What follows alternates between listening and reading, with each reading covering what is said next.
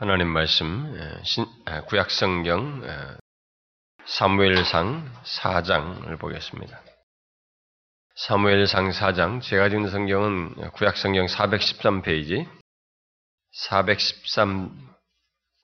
413페이지 4장 2절부터 우리가 좀 배경적으로 11절까지 우리 한 절씩 교독을 하고 뒤에 한 번 더 읽도록 합시다. 4장 2절부터 11절까지 음, 교독하겠습니다. 이스라엘은 나가서 어, 블레셋 사람들과 싸우려고 에베네셀 곁에 진치고 블레셋 사람들은 아벡에 진쳤더니 블레셋 사람들이 이스라엘에 대하여 전열을 벌이니라. 그들이 싸우다가 이스라엘이 블레셋 사람들 앞에서 패하여 그들에게 전쟁에서 죽임을 당한 군사가 4천 명가량 백성이 진영으로 돌아오매 이스라엘 장로들이 이르되 여호와께서 어찌하여 우리에게 오늘 블레셋 사람 앞에 패하게 하셨는고 여호와의 언약궤를 실로에서 우리에게로 가져다가 우리 중에 있게 하여 그것으로 우리를 우리 원수들의 손에서 구원하게 하자 하니 이에 백성이 실로에 사람을 보내어 그룹 사이에 계신 만군의 여호와의 언약궤를 가지고 가지고 엘리의 두 아들 흠리와 비나스는 하나님의 언약궤와 함께 거기에 있었다. 여호와의 언약궤가 진영에 들어올 때온 이스라엘이 큰 소리로 외치며 땅이 울린지라. 블레셋 사람이 그 외치는 소리를 듣고 이르되 이들이 진영에 큰 소리를 외치면 여호와의 궤가 음 그런 소리를 듣라 블레셋 사람이 두려워 이르되 신이 진영에 이르렀도다 하고 또 이르되 우리에게 화로다. 전날에는 이런 일이 없었도다. 우리에게 화로다. 누가 우리를 이 능한 신들의 손에서 건지리요? 그들은 광야에서 여러 가지 재앙으로 애굽인을 진지. 너희 블레셋 사람들아 강하게 되며 대장부가 되라. 너희가 히브리 사람의 종이 되기를 그들이 너희의 종이 되었던 것 같이 되지 말고 대장부 같이 되어 싸우라 하고 블레셋 사람들이 졌더니 이스라엘이 피하여 각기 장막으로 도망하였고 살르기 심이 커서 이스라엘 보병이 엎드려진 자가 3만 명이었습니다. 같이 읍시다. 하나님의 개는 빼앗겼고 엘리의 두 아들 흠리와 비나스는 죽임을 당하였다. 여러분 뒤에 7장을 좀 보십시다. 7장 1절부터 어, 4절을 또 교독해 봅시다. 기리앗 여아림 사람들이 와서 어, 여호와의 궤를 옮겨 산에 사는 어, 아비나답의 집에 들여놓고 그의 아들 엘리아사를 거룩하게 구별하여 여호와의 궤를 지키게 하였더니 그가 기리앗 여아림에 들어간 날부터 20년 동안 오래 있으니 이스라엘 온 족속이 여호와를 삼아 사무엘이 이스라엘 온 족속에게 말하여 이르되 만일 너희가 전심으로 여호와께 돌아오려거든 이방 신들과 아스다롯을 너희 중에서 제거하고 너희 마음을 여호와께로 향하여 그만 섬기라. 그리하면 너희를 블레셋 사람의 손에서 건져내시리라. 이에 이스라엘 자손이 바알들과 아스다롯을 제가 여호와를 섬기리라 어, 우리는 지난 주일 오후부터 어, 교회 수련회를 수요일까지 아, 갖게 됐죠. 음, 어, 저는 그 이후에도 우리 허드슨 gem트 1박 2일 수련을 이어서 하고 또 바로 이어서 금요 말씀을 전하고 또 오늘 오전과 또 오후에 성찬까지 있어서 아, 저로서는 참 시간을 이 오전 말씀을 아, 준비하는데 상당히 아, 버거웠습니다. 그래서 그냥 제가 원래 오늘 그냥 구원론 우리가 오전에 계속 살펴오던 구원에 대한 말씀을 연이어서 하려고 그랬는데 아, 결국 못하게 되고 그동안에 제가 이 수련의 말씀을 준비하는 중에 이 말씀을 좀 묵상한 적이 있어서 이 말씀을 가지고 오늘 살피도록 하겠습니다. 이미 어, 수련회 때 말한 대로 어, 성경과 지난 교회 역사 속에는 어, 사람들이 하나님을 우상과 겸하여 섬기는 그런 일들이 있었고 또 심지어 하나님을 우상처럼 섬기는 일도 해왔습니다. 그래서 이 시간에 제가 살피려고 하는 것 중에 하나는 바로 그겁니다. 하나님을 우상처럼 섬기는 어떤 한 케이스를 기록한 이 부분을 좀 살피려고 합니다. 하나님을 우상처럼 섬긴 그런 대표적인 성경의 사례 중에 하나는 이스라엘의 첫 세대가 이 출애굽하여서 광야 시내산 광야에서 금송아지를 만든 사건입니다. 이스라엘 백성들은 이 출애굽한 후에 시내산에서 금송아지 상을 만들고 이것이 너희를 애굽 땅에서 인도하여낸 너희 신이라고 이렇게 말을 했습니다. 그들은 하나님을 형상화함으로써 제2계명을 범하기도 했지만 크신 능력으로 출애굽하게 하신 하나님을 우상 섬기듯이 섬기는 그런 또 다른 모습 또한 보였습니다. 그래서 결국 제1계명도 범하는 일을 했습니다. 사실 하나님을 그렇게 우상 섬기듯이 행할 수 있는 사람들은 하나님에 대한 지식과 이해가 있는 사람들, 그야말로 소위 하나님의 백성들 가운데 있으면서 다각적으로 하나님을 알고 나름 섬기는 사람들에게만 있을 수 있는 것입니다. 그래서 우리가 지난 수련회 기간 동안에 새벽 기도까지 합쳐서 주일부터 10번에 걸쳐서 제1계명에 대해서 아, 살폈는데요.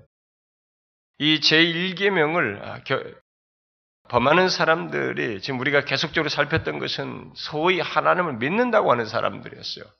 예, 그런 모습이었는데 아, 이렇게 하나님을 어, 섬긴다고 하는 사람들이 하나님을 이렇게 우상처럼 섬기고 결국 제1계명 하나님 외에 다른 신을 옆에 같이 두어서 섬기는 이런 일들을 아, 계속 역사 속에서 해왔습니다.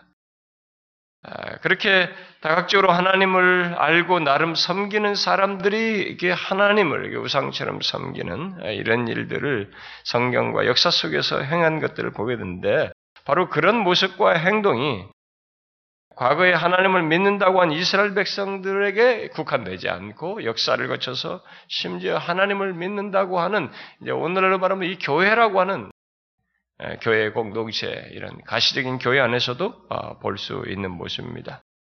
아, 사실 그것은 하나님을 믿는 것도 아니지만 아, 그래서 오히려 징계와 심판을 받을 일이지만 아, 그런 일은 예로부터 끊이지 않고 어, 계속되고 있습니다.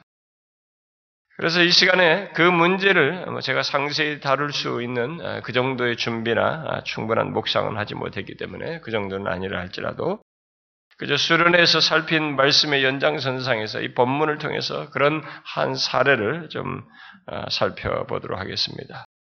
오늘 우리가 읽은 여기 사무엘상 전반부, 특히 어, 이 1장부터 이 7장까지는 영적으로 어두운 이스라엘 백성들의 영적 각성을 말해주는 내용으로서 어, 우리들이 보통 영적 각성 또는 부흥을 생각하면서 그런 시각에서 이 본문을 많이 예, 보기도 하게 되는데요. 아, 그러나 우리는 그 내용들 가운데 제1계명을 지키지 않는 하나님의 백성들, 곧 하나님 곁에 다른 신들을 두고 있는 이스라엘 백성들에 대해서 특히 하나님을 우상 섬기듯이 섬기는 이스라엘 백성들에서 아, 여기서 어, 보려고 합니다.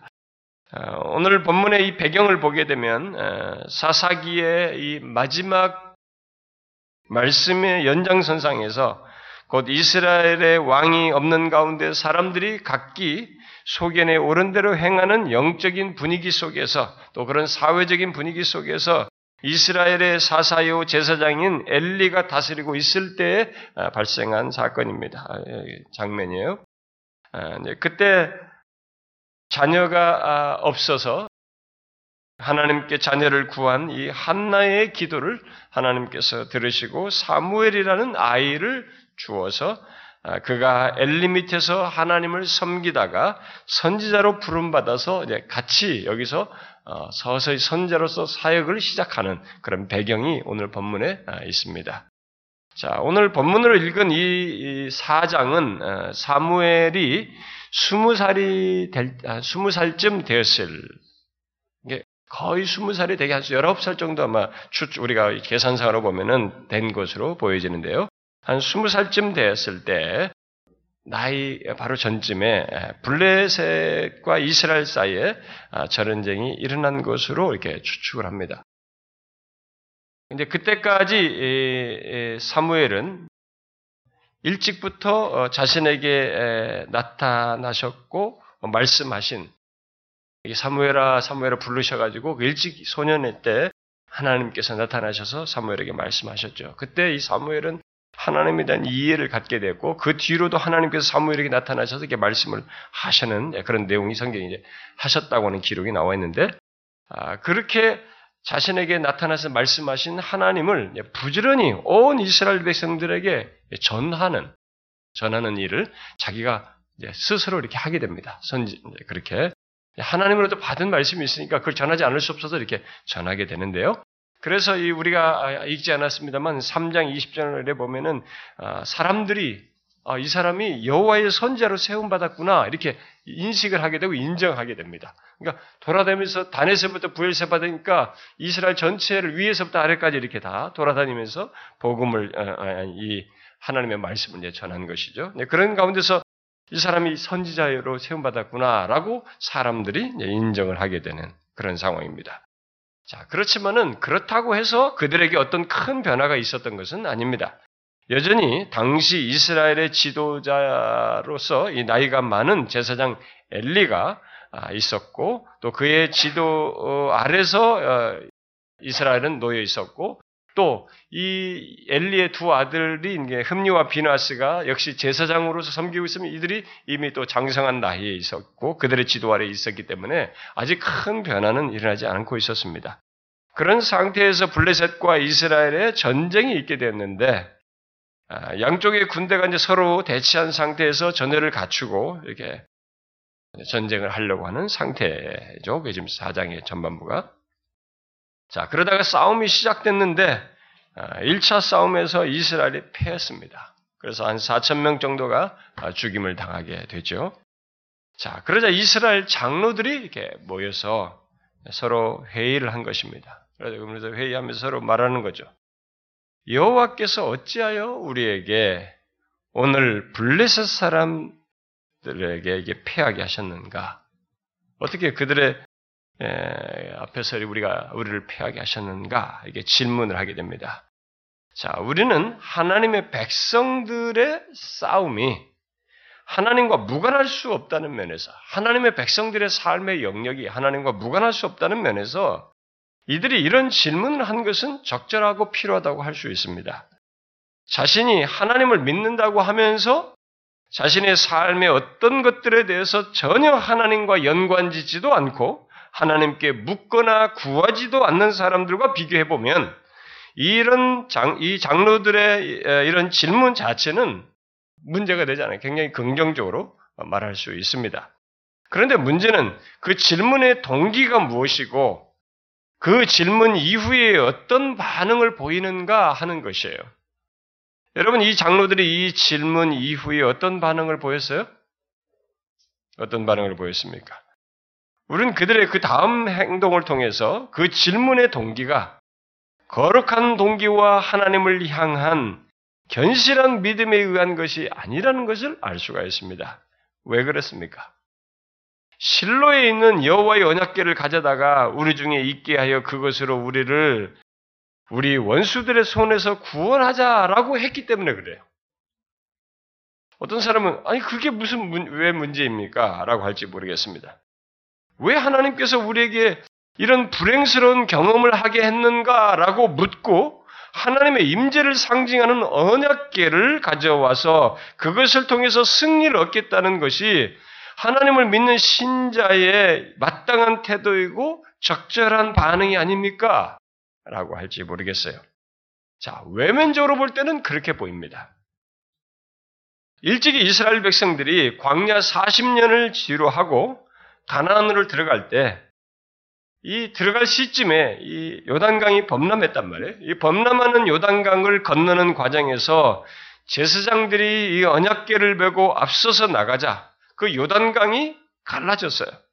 그래서 온 이스라엘 백성들이 마른 땅을 지나듯이 또 지나가게 건너게 됐죠. 또 가나안에 들어가서 가장 강력한 성인 여리고 성을 무너뜨릴 때에도 일체의 전쟁 행위를 하지 않고 그저 언약궤를 메고 그 성을 매일같이 돌았습니다. 그런데 그 성이 결국 무너져서 그 여리고 성을 정복하는 그런 일이 있었기 때문에 본문에서 장로들이 언약계를 전쟁이 있는 진영으로 가져와서 아, 그것을 통해서 승리를 얻기를 바라는 것은 하나님에 대한 신앙심을 드러낸 것이고 바른 행동이라고 생각할 수도 있어요. 어떻게 보면 게다가 실제로 언약궤를 언약궤가 들어왔을 때 뭔가 효과가 있어 보여요. 사람들이 아 이거 오니까 이스라엘 백성들부터 열광을 했습니다. 이거 보면서 열광을 했고 이제 됐다라고 하면서 굉장히 이것에 환호하면서 모두가 열광을 했고 게다가 더 중요한 것은 이 언약궤가 전쟁 진영에 들어온 것을 이 대적들이 알게 됐을 때 그들이 어떻게 됐습니까? 두려워했어요. 이 대적들이 이 언약궤가 들어왔다는 사실을 알고 두려우면서 이스라엘의 하나님으로 인해서 자신들에게 미칠 화를 염려하면서 전의를 상실했습니다. 이미 이 저들의 믿는 신은 이집트에서 열 가지 재앙을 내렸던 신이라는 지식을 다 가지고 있었는데다가 바로 저들이 지금 법계가 연약계가 들어온 것에서 하나님의 그 저들이 믿는 신이 이 진영으로 들어왔다 이렇게 믿으면서 모두들이 두려워하고 전의를 상실하는 이런 효과까지 있었습니다. 자, 그것을 6절 이하에서 잘 기록하자를 우리가 읽었잖아요. 여호와의 블레셋 사람이 여호와 개가 어, 진영에 들어온 줄을 깨닫는지라. 블레셋 사람들이 두려워하여 이르되 신이 진영에 이르렀도다. 하고 또 이르되 우리에게 화로다. 전날에 이런 일이 없었도다. 우리에게 화로다. 누가 우리를 이 능한 신들의 손에서 건지리요? 그들은 광야에서 여러 가지 재앙으로 애굽인을 친 신들이다. 이렇게 말을 했어요. 이렇게 현상에서 긍정적인 반응까지 있다 보니까 사람들은 믿음, 이 본문에 나오는 이 장로들의 행동에 대해서 어, 긍정적으로 생각할 수 있어요. 아, 이게 긍정적으로 얼마든지 말할 수 있습니다. 그러나 그 뒤이은 기록에서 보여주듯이 그 모든 과정은 하나님께서 인정하시는 것도 아니고 하나님이 기뻐하시는 것도 아니었습니다. 곧 하나님께 대한 진실한 신앙도 또 바른 행동도 아니었어요. 이스라엘의 기대와 달리 상황은 곧 역전되어서 블레셋 사람들에 의해서 참패를 당하게 됩니다. 그날 이스라엘의 제사장 곧 엘리의 두 아들 흠리와 비나스를 포함해서 이스라엘의 군사 3만 명이 죽게 됩니다. 예, 엄청난 수가 죽는 거죠. 이스라엘이 그렇게 믿었던 하나님의 언약궤마저도 이제 빼앗기 블레셋 사람들에게 이방인의 손에 넘어가는 이 처참한 역사가 여기 일어나죠. 이런 사건이. 그런 일까지 있게 됐어요. 이 소식을 들은 엘리 제사장은 의자에서 뒤로 넘어져서 목이 부러져서 죽습니다. 그리고 그때 이 비나스의 아내는 산딸이 다 되었는데 아기를 낳다가 죽죠. 그러면서 이 죽으면서 이 아이의 이름을 그 언약계가 뺏겼다는 것과 자기 남편이 죽었다는 소식으로 인해서 영광이 이스라엘에서 떠났다라는 의미로서 이가봇이라는 이름을 너무나 특별한 이름을 쳐주고 죽게 되죠. 자, 여러분 지금 무엇이 여기에 문제가 있습니까? 이 내용에서 무엇이 잘못된 것입니까?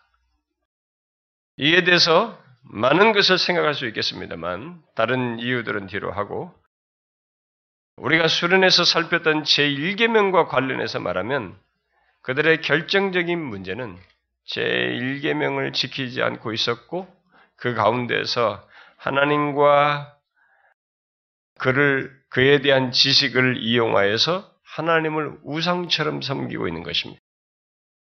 여러분 한번 생각해 보십시오. 이들은 제1계명을 지키지 않으면서 하나님으로부터 무엇인가 있기를 기대하며 나름의 신앙 행동을 하고 있습니다. 제1계명을 지키지 하고 있는 것은 7장이 설명을 해주는 것인데요. 그건 뒤로 하고 제1계명을 지키지 않으면서 하나님으로부터 무엇인가를 잊기를 바라고 있어요. 그러면서 나름의 신앙 행동을 하고 있습니다.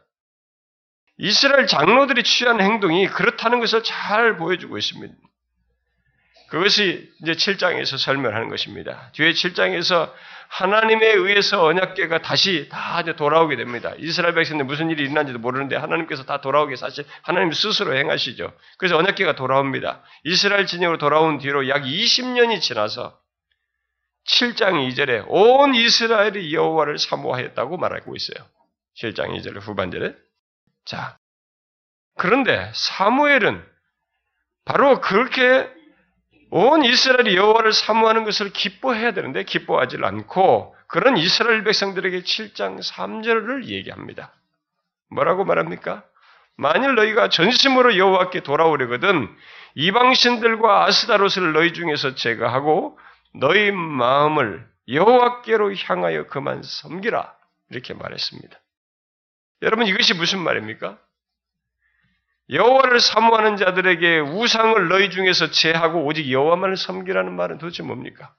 지금 사모 여호와를 사모 사모하고 나오는 사람들에게 이런 얘기를 꺼내는 게 뭡니까 지금?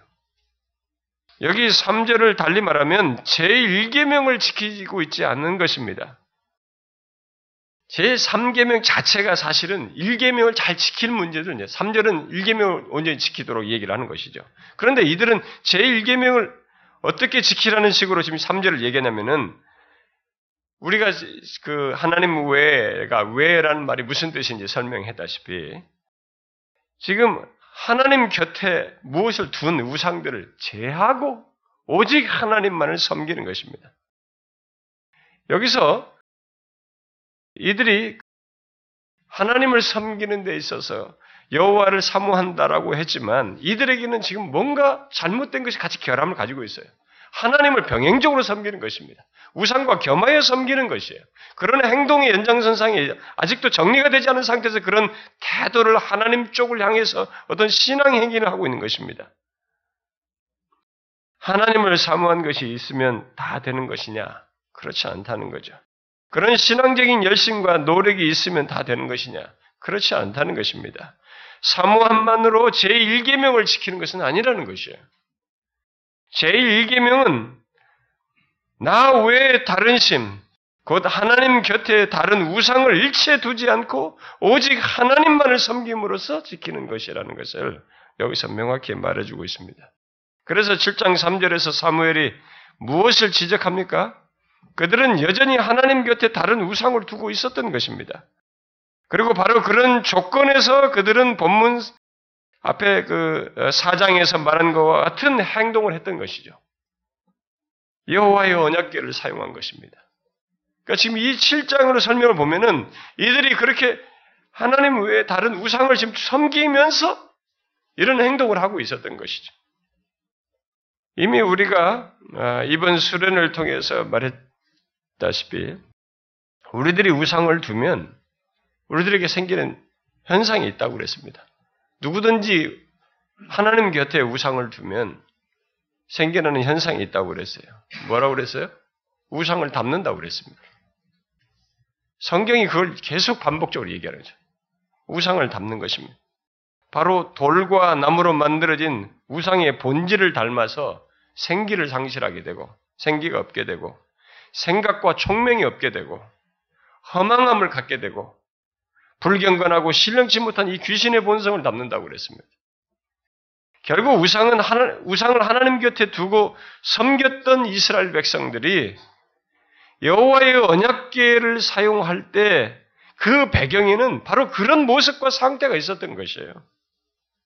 정말로 생기도 없고 하나님에 대한 관계, 하나님께 대한 생기가 없는 것이죠. 하나님께 대한 생기, 생명 없음, 이, 이 생각과 총명도 없는 그런 모습을 보이는 것이죠. 언약기를 사용해서 전쟁에서 승리하겠다고 한 것이 겉으로 보기에는 굉장히 신앙적인 것 같지만 사실 그것은 하나님 곁에 우상을 둠으로써 우상을 닮아서 하나님께 대해서는 정말 생기가 없는 생각도 총명도 없는 행동인 것이죠. 영적인 면에서 둔가 둔해진 그런 모습인 것입니다. 얼마나 영적으로 분별되고 둔해졌으면 이런 식으로 행동을 하느냐 말이죠. 그야말로 하나님을 문제 해결 그런 사정 해결해 주는 존재 정도로 생각하면서 행동한 것이죠.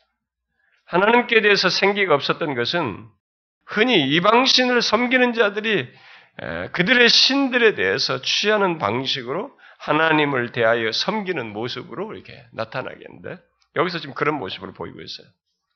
그들에게 그 사용된 하나님에 관한 지식들, 아, 과거에 하나님께서 언약계를 앞세워서 전쟁에서 이기했다는 이런 지식 정도를 지금 사용하고 있는 것입니다.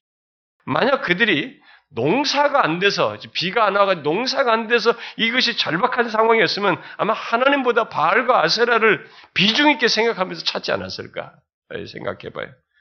여기서 이 전쟁에서 이 법계를 있다는 이 언약계를 가져온 것 자체가 이스라엘의 장로들의 이 머릿속의 발상 자체가 그 지식이 있는 거죠. 옛날에 이 언약계를 가지고 전쟁에서 이게, 이게 어? 여리고성 같은 이겼던 이런 것이 있기 때문에 지금 그걸 사용하는 여호와의 언약궤를 가져다가 우리 중에 있게 하여 그것으로 우리를 우리의 원수들의 손에서 구원하게 하자. 그러니까 어떤 지식을 사용하고 있어요. 어, 이용하는 것이죠. 여러분, 이들의 말과 태도에 무엇이 문제가 있는지 아시겠습니까? 여호와의 언약궤는 하나님의 임재를 상징합니다. 따라서 중요한 것은 언약궤 자체가 아니고 언약궤를 통해서 말하는 하나님이 중요해요. 실제로 그가 임재하는 것이 중요한 것입니다. 물론 그 상징을 드러내는 언약궤조차도 하나님이 결부되어 있기 때문에 함부로 하는 것을 굉장히 금하셨죠.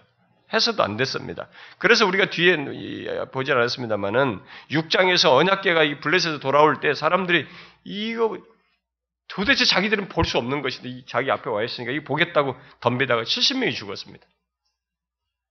그렇게 해서도 안 되는 것이에요. 그러나 그것은 그렇다고 하더라도 바로 언약계를 통해서 거룩하신 하나님의 임재라는 너무 엄중한 사실 때문에 그런 것이지 언약계 자체 하나님 제외한 언약계 자체를 가지고 말하는 것은 아니에요. 따라서 언약계에서 여호와의 언약계에서 중요한 것은 언약계 자체가 아니라 그것을 통해서 자신의 임재를 드러내시는 하나님입니다. 만일 그 사실을 유념치 않고 언약계 자체에 어떤 능력이 있는 것처럼 생각한다면 그것은 언약계를 알라딘의 마슬램프처럼 사용하는 것이고 하나님을 우상처럼 생각하면서 대하는 것입니다. 그런데 이스라엘 장로들은 실제로 언약계를 그렇게 사용함으로써 하나님 우상처럼 섬기는 행동을 했어요. 지금 여기서 그렇게 하고 있는 것입니다. 그들은 여호와의 언약계를 가져다가 그것으로 어리겠어요. 그것으로 우리를 구원하게 하자 이렇게 말했어요. 하나님께서 도 하나, 하나님 그분 자신께 이들의 역, 자신의 역사 속에서 같이 임하셔서 하셨던 그분 하나님 자신께 도움을 구하며 그에게 전인격적으로 나가서 그분을 찾으며 간구한 것이 아니라 언약계 그것으로 우리를 구원하게 하자 이렇게 말했어요. 여러분 바로 이것이 하나님을 우상처럼 섬기는 것이에요. 온갖 성경 지식, 곧 하나님에 대한 여러 지식과 곧 과거에 언약계를 앞세워서 전쟁에서 이겼던 어떤 성경 지식을 사용했지만 또 그런 지식을 사용하여 하나님의 역사를 기대하지만 그들의 동기와 중심이 생각하는 하나님은 성경의 하나님이 아니었던 것입니다. 그저 자신들이 바라고 기대하는 하나님일 뿐 성경의 하나님은 아니었습니다. 여러분 아십니까? 지난 성경과 교역사 속에서 하나님 곁에 우상을 둔 사람들, 곧 하나님의 백성 공동체 안에 있으면서 하나님에 관한 지식을 가지고 섬겼던 사람들이 우상을 하나님의 우상을 하나님 곁에 두고 섬길 때 그들이 어떤 모습과 반응을 보였는지 여러분 지난 성경 역사 속에서 그런 케이스들을 통해서 좀 여러분 아십니까? 하나님 백성 공동체 안에 있으면서 하나님에 관한 지식을 가지고 하나님을 마치 우상처럼 섬겼던 사람들이 어땠는지 알아요? 대부분이 하나님 곁에 우상을 두게 되면 나 자신들도 점점점 바뀌어서 하나님과 우상 사이 구별성이 사라져요. 그래서 여러분들 호세아서나 이런 거 보게 되면 하나님을 우상처럼 섬기고 이렇게 완전히 섞이게 돼. 그래서 나중에는 이 산당이 하나님도 섬, 어떤 때는 섬겼던 그런 배경이 있었던 산당에서 또 거기다 똑같이 우상을 섬기는 이것이 뒤섞이는 그러니까 그때 섬겼던 방식을 섞어버리는 이런 일들이 성경 역사 속에 있어요. 호세아서 같은 거 보면 그 배경이 그대로 있습니다. 그러니까 하, 나님 곁에 우상을 두면 자기가 하나님을 섬길 때 우상을 대하듯 하는 그런 것이 여기에 영향을 미쳐요. 그런 모습을 가지고 하나님 우상처럼 섬기는 태도를 취하게 되는 그런 반응을 보이게 되는 것입니다. 그것은 누구든지 하나님 곁에 우상을 두면 우상을 닮아서 그런 모습과 태도를 갖기도 하는 것입니다. 본문의 이스라엘 백성들이 여호와의 언약궤를 어? 가져와 사용하면서 하나님께서 승리를 줄 것이라고 기대했을 때 그들의 모습이 바로 그랬던 것입니다. 그들은 여호와의 언약궤를 가져와서 하나님과 그의 역사를 나름 그리면서 생각을 했지만 사실 그것은 성경이 말하는 하나님과 그의 역사는 아니었어요. 우리가 계속 그 이 부분에 대해서 많이 생각해야 됩니다. 이런 식으로 룰을 범할 수 있는 문제를 우리가 생각을 해야 돼요. 비록 하나님이라는 이름을 그들이 부르고 찾았지만, 말을 하더라 할지라도, 그들이 중요하게 생각한 것은 어떤 좋은 결과를 구하는 데 초점이 있었기 때문에 달랐어요. 그래서 정확히 하나님을 말하며 그를 찾는 대신에 그 언약궤 그것으로 우리를 구원하게 하자. 예, 그렇게 말을 했어요. 그런 그들에게 하나님은 사실 하나님이라는 우상이었지 성경이 말한 그 하나님은 아니었던 것입니다. 이미 이들의 이런 태도 속에서 이들이 말하는 하나님은 성경이 말하는 하나님이 아니었어요. 이것으로 우리를 구원하게 자 할 때 그때 그들이 생각하면서 이것으로 구원하게 한다고 하면서 생각한 연관시키는 하나님은 성경이 말하는 하나님이 아니에요. 제1계명을 지킨다는 것은 하나님을 이런 식으로 믿지 않는 것을 내포하여서 그 어떤 우상도 하나님 곁에 두지 않고 오직 하나님만을 섬기는 것을 말하는 것입니다. 이와 관련해서 우리는 이제 물어야 됩니다. 본문의 장로들처럼 하나님을 말하고 하나님에 관한 많은 지식을 가지고 나름 신앙생활을 하지만 실상 하나님이라는 우상을 섬기는 것은 아닌지 이 문제를 우리가 물어야 돼요. 성경은 우리들이 하나님을 임의적으로 섬겨서도 안 되고 하나님과의 인격적인 교통 속에서 하나님을 알고 하나님께서 제시한 바를 따라서 섬기야 한다는 것을 분명히 밝히고 있습니다. 계시로 주어서 말하고 있고 계속 강조해요. 여러분 우리가 10계명 중에 1계명이 4계명도 그 사실을 말하는 것입니다. 제2계명, 제3계명 이것도 다 그냥 하나님을 대충 대하는 게 아니라 그 여호와의 이름조차도 망령되이 부르면서 해서는 안 되고 그분을 섬기는 방식에서도 어떻게 지켜 이런 것까지 여러분 구약에서 제사를 지는 것까지 하나님이 다 깎는 것 규격 다 가르쳐 준 것도 하나님이 정하신 불도 다른 불이 아니야 하나님이 정하신 불로 하라고 했대.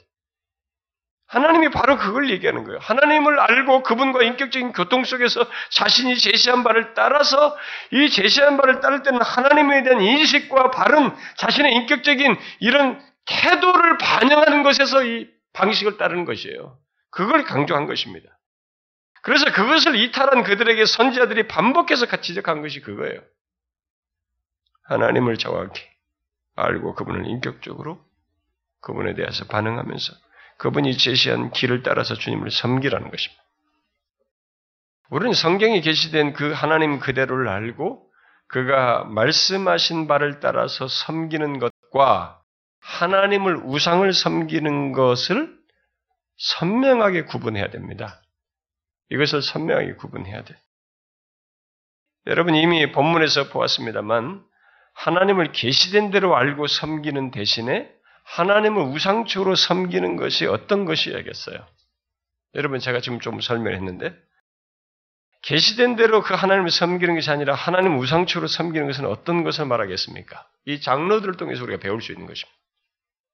이들의 부정적인 모습을 통해서 우리가 배울 수 있어요. 다양하게 말할 수 있지만 본문을 통해서 저는 세 가지 정도로 말할 수 있다고 봐요. 첫 번째는 첫 번째로 이 성경에 계시된 그 하나님, 그 하나님 대신에 내가 생각하고 기대하는 하나님, 또 내가 바라고 목적하는 것을 투사하여서 이룰 수 있다고 생각하는 하나님, 또 나의 체험에 근거한 하나님을 그리며 섬기는 것은 하나님을 우상처럼 섬기는 것이에요. 이런 식으로 하나님을 그리며 기대하며 믿는 것은 하나님 우상처럼 섬기는 것입니다. 그런데 제가 지금 세 가지로 묘사했잖아요. 이것은 어떤 사람의 책에 나와 있는 소제목이에요. 이미 제가 그, 그런 내용들을 많이 말했지만 제가 일부러 그 사람의 소제목을 표현으로 쓴 거예요.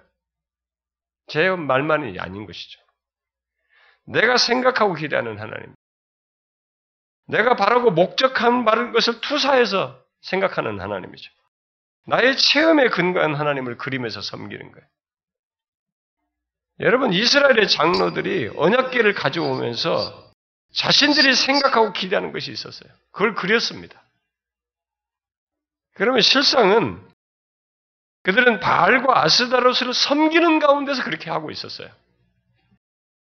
그러니까 그런 가운데서 이런 행동을 하고 있었기 때문에 하나님에 대해서 여전히 우상하게 하던 것을 이렇게 전이시켜요. 똑같이 관용하고 있는 것입니다. 하나님은 우상처럼 하는 거죠. 성경은 하나님을 어떻게 어떤 분으로 명확히 계시하고 있고 어떻게 섬기는지 너무 명확합니다. 근데 이것이 우상을 둔 사람은 이렇게 둔감해져요. 섞어버리는 것입니다. 그런데 이런 식의 신앙 태도가 어디에서 이렇게 잘 나타나냐면 우리 현실 속에서 보면은 가장 일반적으로 나타나는 현실은 기복신앙 속에 나타나요. 오늘 우리들의 현실 속에는. 여러분들 제가 기복신앙이라고 이런 말을 잘, 쓰, 잘 쓰잖아요. 기복신앙이라고 하니까 아, 무조건 복받으러 교회 당하는 것만 생각하는데 그게 아니고 기복신앙은 쉽게 말하면 항상 내 현실에서부터 시작하는 거예요. 하나님을. 현실을 기준으로 해서 하나님을 섬기는 것입니다. 이게 기복신앙이에요, 여러분. 그러다 보니까 이 교회 안에 그런 사람들이 너무 많은 것이에요. 그들에게 있어서 항상 중요한 것은 내 현실의 문제 해결이고 내 자식, 내 가족의 성공, 나의 성공, 나의 성취 뭐 이런 것이 중요해요. 그것 안에서 하나님의 존재 가치가 커지고 그때가 다 하나님이 좋아요. 다윗처럼 자기 아들이 죽었는데 오히려 정신이 맑게 가지고 그동안 슬퍼하다가 죽었는데 그다음부터 정신 바짝 차리고 뭐 음식 먹으면서 하나님의 주권을 인정하고 이 세계를 모르는 거예요. 이 기복신앙 사람들은 이걸 모릅니다. 기복신앙을 가진 사람에게 다니엘에서 3, 다니엘에서 나오는 다니엘의 새 친구처럼 그런 하나님을 잘 믿다가 생긴 불행스러운 일이죠. 하나님을 오히려 더 잘 믿으려고 했는데 풀무불에 던져져야 하는 상황인데 이런 것을 기복신앙에 한 사람은 이해를 잘 못하는 것입니다. 이런 하나님을 믿는다는 게 잘 이해가 안 되죠. 현실에 이게 뭐냐 이게 내가 하나님 이렇게 열심히 믿었는데 내가 그동안 교회 열심히 다녔는데 이게 뭐냐 이게 이 사람들은 계속 그것이 기준이 되는 것입니다. 그래서 이들은 자기에게 문제가 있다는 생각은 아니고 하나님에게 문제가 있다. 하나님 왜 이러십니까? 이 왜라는 얘기를 다 화살을 하나님께 다 돌려버려요. 하나님에게 문제가 있다. 하나님이 나에 대해서 뭔가 잘못하고 있다. 지금 사랑이 없다. 뭘 어쩌게 하다. 하나님이 나에게서 뭔가 결함을 드러내고 있다라고 판단을 다 해버리는 것입니다. 그들에게 이 다니엘의 새 친구가 말했잖아요. 하나님께서 살아계셔서 우리를 건지시기도 하겠지만 설사 그렇게 하시지 않고 우리를 풀무불에 던지더라도 그리 아니하실지라도 자기들이 하나님을 믿잖아요. 설사 우리를 풀무불에 던져서 죽게 하시더라도 하나님은 하나님이십니다. 나는 이런 신앙이 기복 신앙인 사람한테는 이해가 안 되는 거예요. 못 받아들인 거지.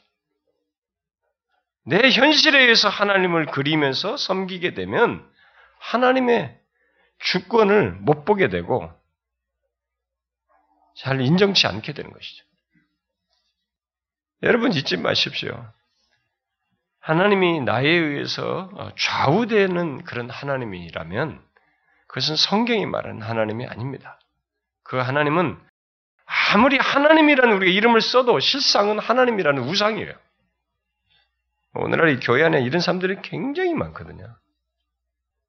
내가 생각하고 기대하는 하나님, 내가 목적하고 원하는 것을 투사해가지고 믿는 하나님, 뭐 자신의 체험의 근거에서 믿는 하나님을 믿는 이런 사람들이 굉장히 많은데 그들이 말하는 하나님은 성경이 말하는 하나님이 이렇게 우상을 섬기던 개념을 이렇게 섞어서 하나님을 대하는 것입니다.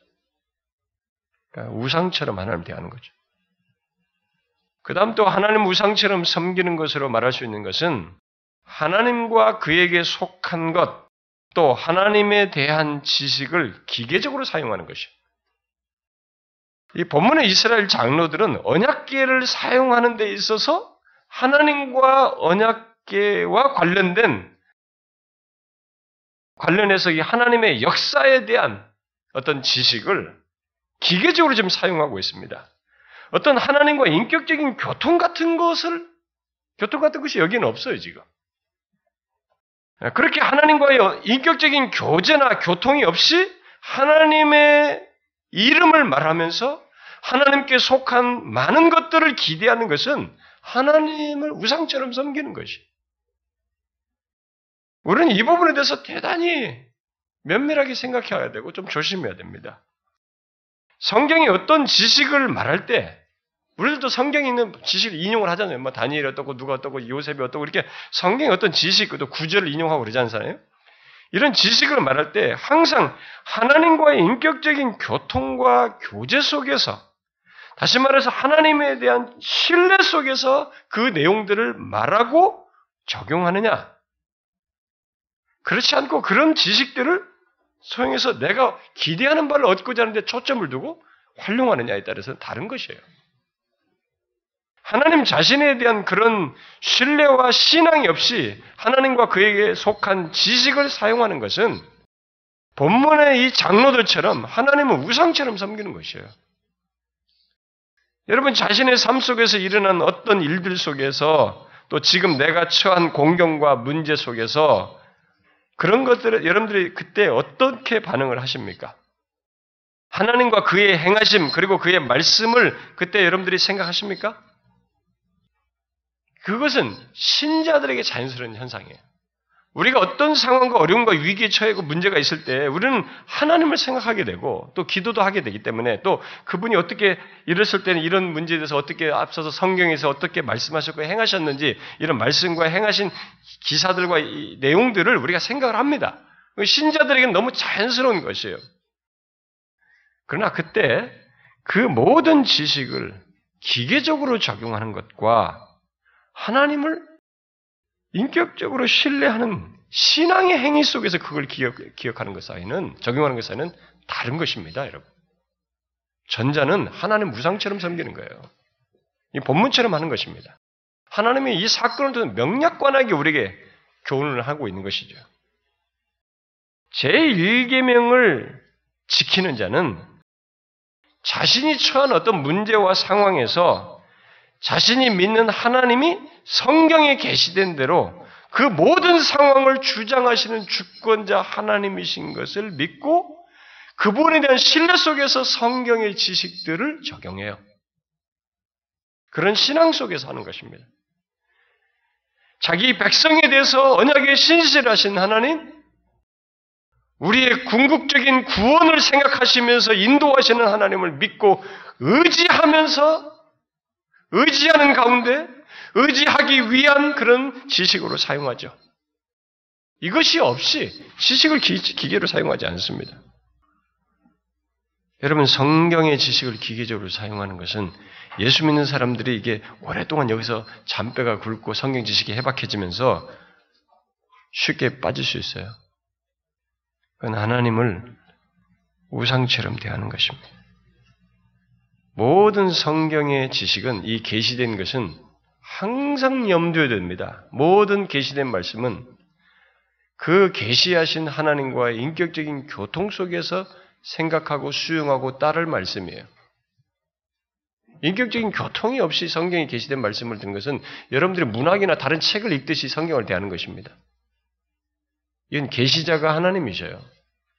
이 계시된 내용은 그냥 한번 화공에 던지고 말아버리는 것이 아니라 이 말씀 한 바를 반드시 자신이 실천하시는 분이 그 내용이에요. 그래서 하나님의 말씀은 하나님이 함께 있는 것입니다.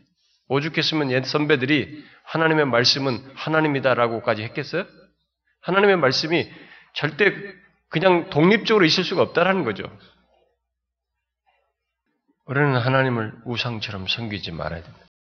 지식이 많은 거 좋은데 그 지식이 그렇게 기계적으로 사용하는 것에 대해서는 대단히 경계해야 됩니다.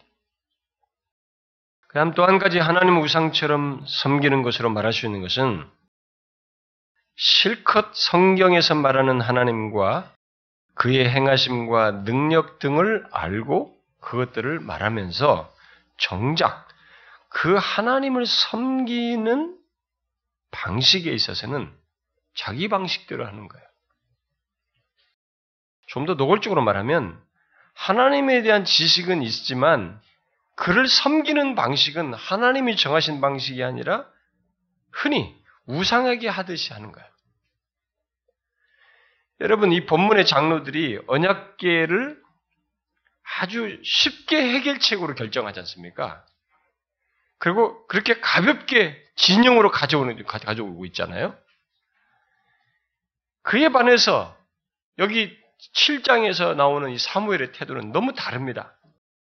사무엘은 하나님께 대해서 분명한 인지 속에서 이 상황을 현재 상황을 해결합니다. 뒤에 나중에 그들이 다시 블레셋 쳐들어왔을 때도 또 똑같이 그런 모습을 취해요. 얼마나 다릅니까? 사장의 태도는 하나님과 그에 관한 모든 지식이 있지만 그 하나님을 섬기는 데 있어서만큼은 자기 방식대로 하는 거예요. 하나님 나라의 하나님 백성의 어떤 방식과 지식을 다 그런 걸 다 사용하지만 이 도구들 도구들을 그렇게 사용하고 있지 그 동기와 이 태도 속에는 자기 방식대로 하고 있어요.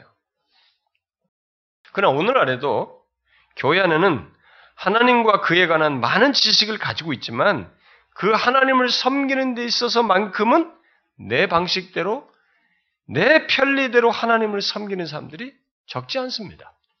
여러분 그거 아십니까? 바로 그것이 하나님 우상처럼 하는 것이에요. 본문의 장로들이 자기 방식대로 하나님을 대하며 섬겼다는 것은 현재 우상을 둔 채 하나님을 섬기려는 것이고 하나님의 방식이 아니라 내 판단, 내 방식으로 하나님을 섬기는 것을 두고 하는 것입니다. 결국 우상은 그런 우상을 제거하지 않고 하나님을 섬기려고 하는 것, 또 내 편리, 내 중심적으로 하나님을 섬기려는 것이 하나님 우상처럼 섬기려는 것이에요. 오늘날의 우리들도 진짜 하나님을 자기 방식대로 섬기려고 하는 사람들이 많아요.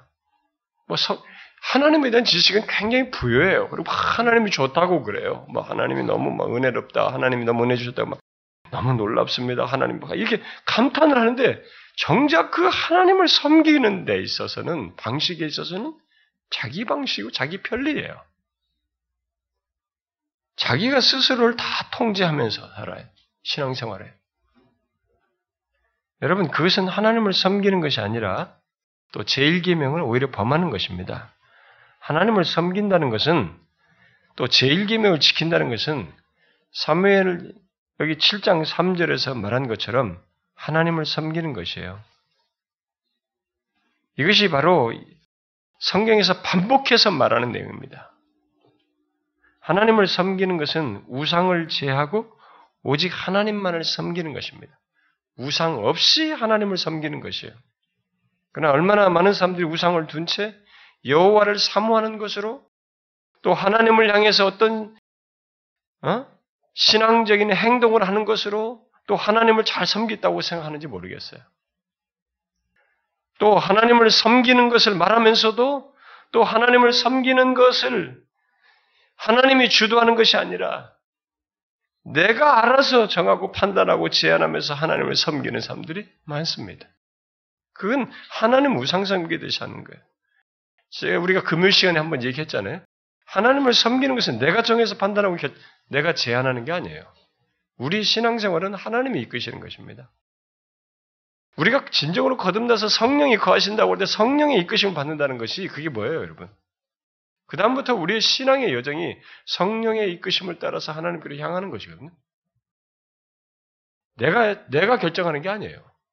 내가 제안하는 게 아닙니다. 그러나 여러분 아십니까? 어떤 이유로든 오늘날 교회 안에는 하나님에 대한 지식을 많이 가지고 있지만 자기 방식대로 자기 편리대로 자기가 한계를 정하면서 자기가 스스로 제안하면서 섬기는 사람들이 참 많습니다. 예배 오는 것에서부터 예배 태도를 취하는 것에서부터 교회 안에서 이런 기회를 주신 것에서부터 거기 참여하는 것에서부터 자신의 삶에서 모든 시간 이런 것까지 자기가 다 결정해요. 자기가 스스로 제안하고 그랬습니다. 그게 뭔지 아십니까, 여러분? 그 사람이 진짜 성령이 가는 신자이면 성령을 슬프게 하는 것이고 성령을 제한하는 것이에요. 그렇지 않으면 성령이 없기 때문에 그럴 거예요. 거하시지 않기 때문에. 그건 하나님의 우상처럼 대하는 것입니다. 우리들의 문화가 어떻고 저떻고를 떠나서 오늘날 교회 사람들이 하나님을 어떻게 믿느냐 이런 대중 문화처럼 하나님을 믿는 우리 분위기가 오히려 저주스러운 것이지 성경은 처음서부터 우리 약함과 문제를 지적해서라도 하나님을 어떻게 섬기는 것인지를 반복해서 강조합니다. 돌이켜서 돌이켜서 내 방식대로 섬기는 게 아니라는 것이에요. 하나님을 섬기는 것은 내가 결정해서 섬기는 거 아닙니다, 여러분. 그것은 하나님을 우상 섬기듯이 섬기는 줄을 알고 우리는 고쳐야 됩니다. 반드시 고쳐야 돼요. 하나님을 섬기는 것은 우상과 달리 거룩하신 하나님이 정하신 거룩한 방식을 따라서 섬겨야 합니다. 바로 하나님의 말씀을 따라서 섬겨야 합니다. 그러므로 우리는 하나님을 섬기는 것, 곧 제1계명을 지키는 것을 단순히 사모함이 있다. 나름의 신앙적인 열심과 노력이 있다. 이런 것만 가지고 이 사람이 제1계명을 잘 지킨다, 하나님을 잘 섬긴다고 말해서는 안 되는 것이. 여기 사모함을 가지고 나왔잖아요. 그런데 그 사람들이 야 우상을 먼저 제거하고 오라고 하잖아요. 제1계명을 잘 지키는 것은 사모함만으로 하는 게 아니에요. 우리들이 계속 착각하는 거죠. 교회 안에서 누가 막 사모함이 열심히 있고 이 사람이 막 열심히 신앙에 열심히 있으면 이 사람이 신앙심이 아주 좋고 제일 기임을 잘 지킨다. 오직 하나님을 섬긴다고 자꾸 생각하고 싶어 하는 거예요, 우리는. 근데 그렇지 않아요. 여기 7장 3절 말씀대로 우리 중에 있는 어떤 우상이든지 그 우상을 제하고 우리의 마음을 오직 여호와께로 향하여 그만 섬기는 것이 있어야 하는 것입니다. 그것이 제1계명을 지키는 것이에요.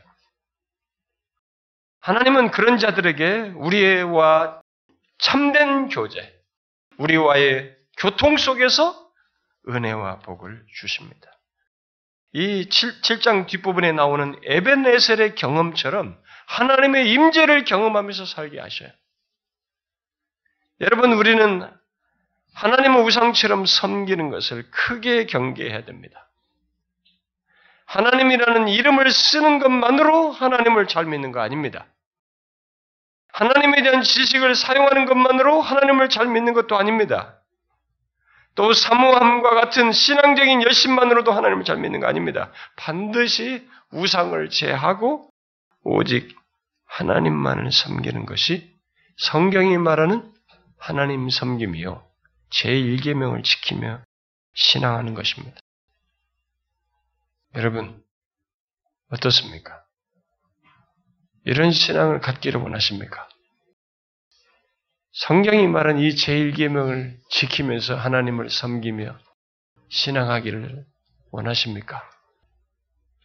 어떤 사람은 아, 목사님 우상도 제하라고 하니까 너무 무서워요. 너무 겁이 나요. 여러분이 아직도 하나님 안에 있는 부여를 모르십니까? 우상을 제한 자들에게 있는 하나님의 부여를 모르십니까? 여러분 이들이 싸울 때 보십시오. 자기들이 싸우려니까 얼마나 힘듭니까? 나중에 뒤에서 싸울 때 보세요. 이들이 회개하고 돌아와서 이렇게 했을 때 블레셋이 쳐들어왔습니다. 하나님이 하시니까 그 다음의 싸움과 하나님의 임재 안에서 사는 것이 얼마나 비교가 안 되는 것인지 모르죠. 어떻게 했어요? 우레로 그들을 다 물리쳤습니다. 다시 말해서 꼭 이런 식의 기적적 사건이 아니라도 하나님 안에서의 자유와 하나님 안에서의 만족과 하나님이 이끄시는 삶을 그분과의 교통 속에서 살아가는 삶이 있는 것입니다. 성경은 제1계명을 우리에게 그냥 던진 얘기가 아니에요. 그 안에 인간 본래의 삶이 있는 것이죠.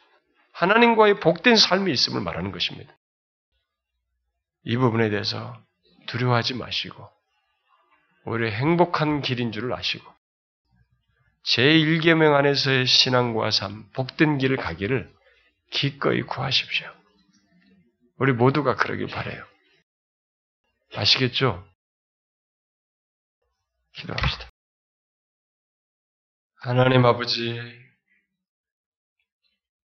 우리에게 예수 그리스도 안에서 옛 생활을 뒤로 하고 하나님 안에서 참 생명을 얻어 누릴 수 있도록 불러주신 아버지 하나님, 감사합니다.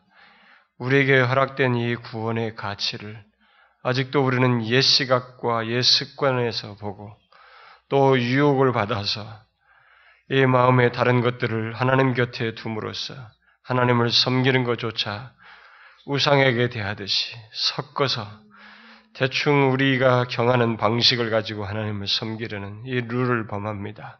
주여 우리로 하여금 정확하게 이것을 분별하여 전심으로 여호와만을 섬기는 저희들 되게 하옵소서. 분명히 우리 안에 있는 우상들을 제하고 여호와만을 섬기는 일이 분명히 있게 하여 주옵소서. 우상을 제함이 없이 하나님만을 잘 섬긴다고 할 수가 없사온즉 어떤 이유로든 우리에게 싹트고 있는 이런 우상들을 제하고 전심으로 여호와를 섬기며 하나님 안에서의 참된 복과 은혜를 누리며 살아가는 저희들 되게 하옵소서. 예수 그리스도의 이름으로 기도하옵나이다. 아멘.